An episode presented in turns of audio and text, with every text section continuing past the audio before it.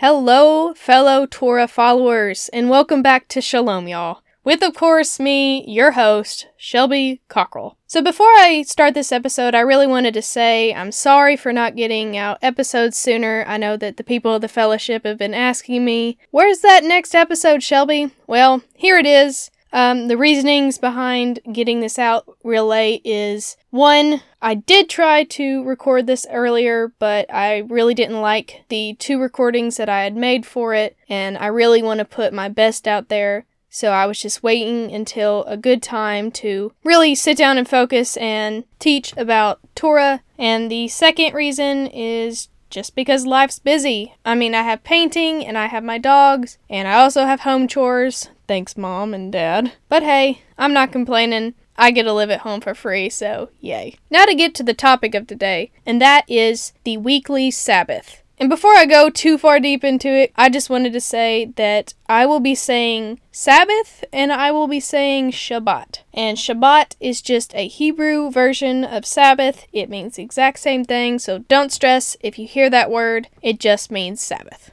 Okay, so let's jump into it. The first thing I want to tell you about the Sabbath is how I started to follow this rule. Now, if you think back to your Sunday school, elementary school, time of learning in church, you'll know that there are 10 commandments. And of these are do not murder, do not worship false gods, etc. But the one that I had never thought really about was the fourth one, which is observing the Sabbath.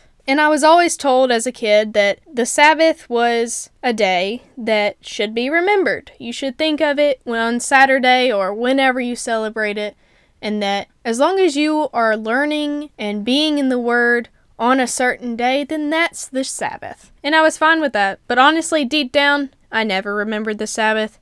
I forgot about it. It was hard enough to remember those nine other ones. It was really not a big deal to seven year old me growing up in a Baptist church. So when I started following Torah, and realized that some people were doing church on Saturday. And although I was in around high school, I didn't understand it. And that kind of made me mad because I thought I knew everything about the Bible, like a dummy.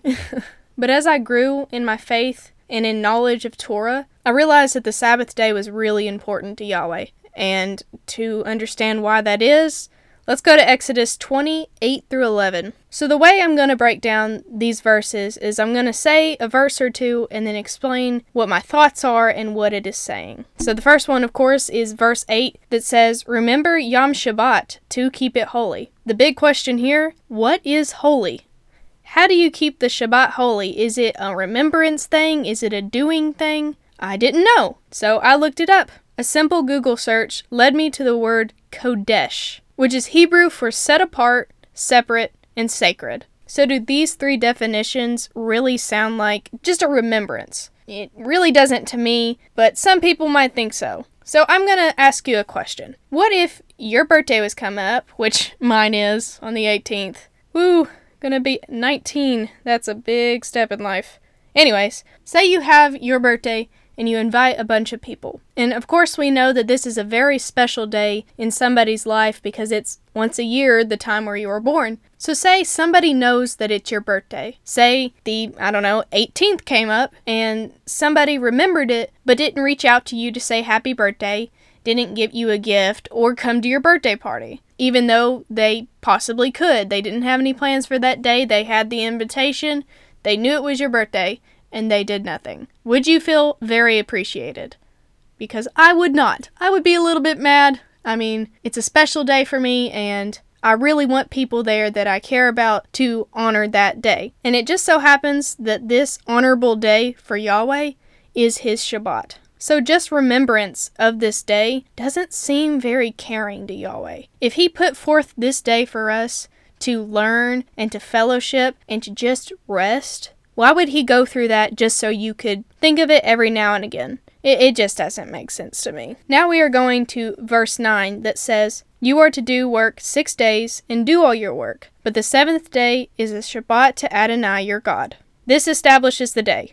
You need to work six days, and on the seventh day, which in our Gregorian calendar is Saturday, you are supposed to rest. So, if this is stating that the seventh day is the day that you should celebrate the Shabbat, why do most people do it on Sunday? who changed it? Was it changed by Yahweh in the New Testament? Was it changed by one of the disciples? Actually, no. It was not changed by anyone in the Bible. This is evident because of verses like Malachi 3 6 that says, Yeshua the Messiah is the same yesterday, today, and forever. If he says something, it is true and it is staying there forever, unless he says. And I've scoured the Bible and it never says that the Sabbath day should be changed to Sunday. Feel free to look. In Matthew 5:17 through 19 it says, "Do not think that I've come to abolish the Torah or the prophets. I did not come to abolish, but to fulfill. Amen, I tell you. Until heaven and earth pass away, not the smallest letter or serif shall ever pass away from the Torah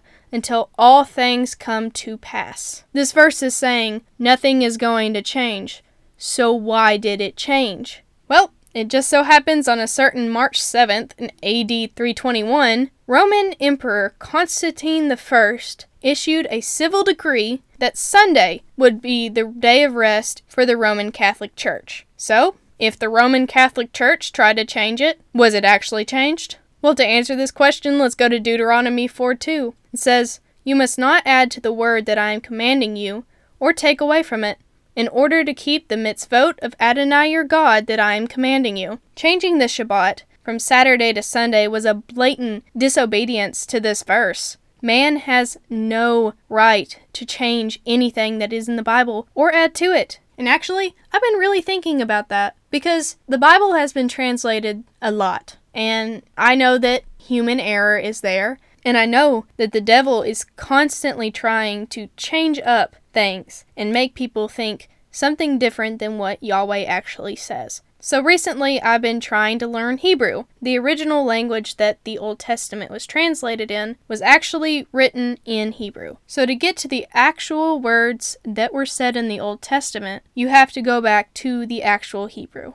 Because even in our Bibles today, the italicized words that you might see in the Bible are not there. They were added to keep the grammar correct. And that's scary because you may know from your English classes as a kid that one word can drastically change a sentence and its meaning. So now that we've established when the Sabbath is supposed to be followed, let's now look at the how. Starting off where we left in Exodus 20, it says, In it you shall do no work, not you, nor your son, your daughter, your male servant, your female servant, your cattle, or the outsider that is within your gates. All of this just equals don't let anyone around you work. And this is why some people do not buy at a store or eat out on the Sabbath because this action of you buying things makes the waiters, the grocery store people, everybody work because they have to wait on you. They have to go and get your food and they have to clean up after you. Now, this view isn't always shared with everyone in Torah, but for myself and my family, we have determined that this is correct in thinking. That going out to eat on a Saturday or buying things on a Saturday is somehow making someone work.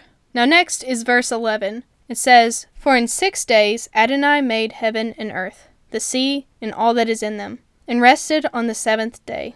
Thus Adonai blessed Yom Shabbat and made it holy. Now, of course, this verse calls back to Genesis 2 3 when he was creating the world.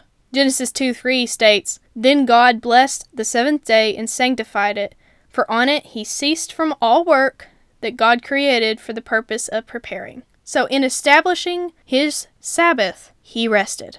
So, why shouldn't we do the same? So, we got the when, we got the how. Now, let's ask why.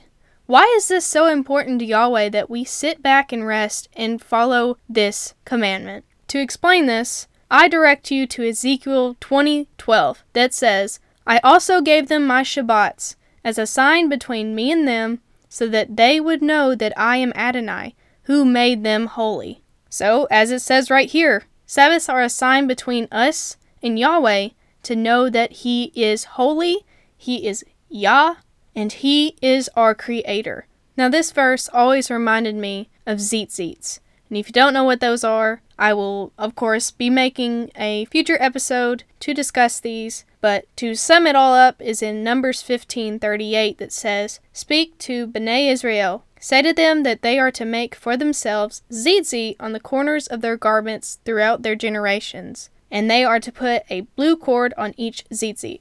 And 39 says, It will be your own tzitzit. So whenever you look at them, you will remember all the mitzvot of Adonai and do them, and not go spying out after your own hearts and your own eyes, prostituting yourselves. These tassels or tzitzits that he's saying to wear here are also a sign between us and him to know that he is Yahweh and to follow his commandments. So, in an earlier episode, when I was describing what Torah was to me and in the Bible, I described that the Bible says to do things and live life just as Yeshua did. And in Luke 4:16 it says, "As was his custom, he, meaning Yeshua, went into the synagogue on Shabbat and he got up to read." As the verse says, as was his custom, his routine, he went to the synagogue or his local temple on Shabbat and got up and read the Torah and studied and fellowshipped with other people. And if the Bible says do what Yeshua does, this is one of the things that he did. So why shouldn't we? Now, the final Bible verse that I will be bringing up is Isaiah 58 13 through 14. This verse tells that following the Sabbath will bring great blessings from Yahweh. And we have seen these great blessings ever since we started to observe this day.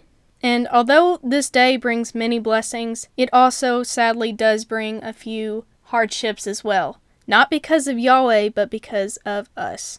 And this was especially true with me. Because I grew up in public school, around people that were not so great to be around, most of my friends didn't really believe the same as me. Some of them are really good, like my friend Sophia, she was there for me through everything, and she still is. But most of my friends didn't believe the same and didn't really care about their Christian faith. And with friends that don't believe the same, it can bring pretty bad hardships. I struggled on this day. I mean, most of their plans were based on Saturday. And when I was first starting to follow Torah, I stopped working and going out on Saturdays. And it really confused my friends at the time. And eventually they started to make plans on other days because of me, and I really thank y'all for them for understanding. At first it was difficult because most of the times they were busy on every other day of the week. And right now most of them are at college. They don't really have a lot of free time unless it's the weekend, and Sunday is church. So Saturday's really the only time that they can hang out with anyone. But besides these hardships, Following the Sabbath has made me feel like I'm actually doing His Word. One of the things in my past was not feeling like I'm actually doing anything Christian. My life looked exactly like every other person's life. I was cursing and I was not respecting myself as I should have been. And I'm so glad for Torah for bringing me back and actually affecting my life in the way it has because I feel like such a better person these days. And in the Bible, we all know it says that it's not going to be easy to follow in a world that hates you for loving Him. It says that the path is narrow, and not a lot of people are going to understand why you're doing the things that you do. After all, many of y'all's followers were met with heavy persecution like the disciples. For believing what they did, they got stoned, they got hung, they got crucified. But even through all of these things, it is worth it and completely doable. It may seem hard and it may seem like a burden and it may seem overwhelming, but take it from me, it is completely doable. And to show how good the Sabbath is and that you can absolutely do it, I'm going to tell you a story that was told to me at the beginning of my walk in Torah. And it is about a man who owned a restaurant. In this story, it tells of a man who worked mainly on Saturdays at his restaurant. When one of his friends decided to tell him about the Sabbath, he was really worried because he wanted to follow the Sabbath, but Saturday was his biggest day of the week. That was when everybody came into his restaurant to watch the weekly games and when he made the most money. And he was scared that if he did the Sabbath on that day, he wouldn't be able to provide for his family. But his friend encouraged him. He said, Look, just give it a few weeks, and if you cannot live on this, then you can go ahead and go back. But I believe that you will feel the blessings of Yahweh through his day. So the restaurant owner decided to test his friend's theory. Instead of taking off Tuesday like he normally did, he would take off Saturday and work on Tuesday. As it turned out, Tuesday was the biggest day for sports fans to come in and watch their weekly game. So, by following the Shabbat, Yahweh had provided an abundance for this man in his restaurant and showed him this is what you should be doing. So, to sum up the whole story, is two words Yahweh provided. And he will provide for you if you follow his commandments. And to start wrapping up, I just wanted to say that you are not alone. I think that many of the people in our fellowship, and me sometimes, need to hear that they are not alone and that there is someone here for them to confide in. The movement of Torah and people waking up to it is really new in America, and it can feel like you're alone, but you're not. If there's no one around you at this point in your life that understands or follows Torah, just remember that Yahweh will be with you and that He loves you. And who knows? If it's in His will, He may send some earthly help your way, and I especially understand this. About a year into Torah, I was really sad. I am a person that really thrives when other people are around me encouraging me. And at this point, I really didn't have any friends that were near me. I was used to public school, being around everyone every single day, eight hours a day. And when I first got into Torah, there was really no one my age at the fellowship that really understood me. So I prayed and I prayed, and finally he sent me Abby, and she was a godsend at that point. She helped me through a difficult year, and I'm so glad that she's there. And now I have many more friends around my age that understand and love me to death. And I love them too. So, in order to encourage you, I want to show you a verse that I found this week while studying. In Romans 8:18 8, it says, "For I consider the suffering of this present time not worthy to be compared with the coming glory to be revealed to us." The struggles that you might have today, and I know we've got lots, are nothing compared to him and the coming days of shalom that we will have when he comes for us. You just have to keep believing and keep walking in faith, and you will be blessed. I promise you. Okay, before I sign off, I really wanted to leave you with a few verses to research the Sabbath some more for yourself. And these verses are Leviticus 23 3, Hebrews 4 9, and Deuteronomy 5 12 through 15. I also wanted to say the same phrase that I have been in these past few episodes that I learned from Tyler Chapman test everything that I post on this channel.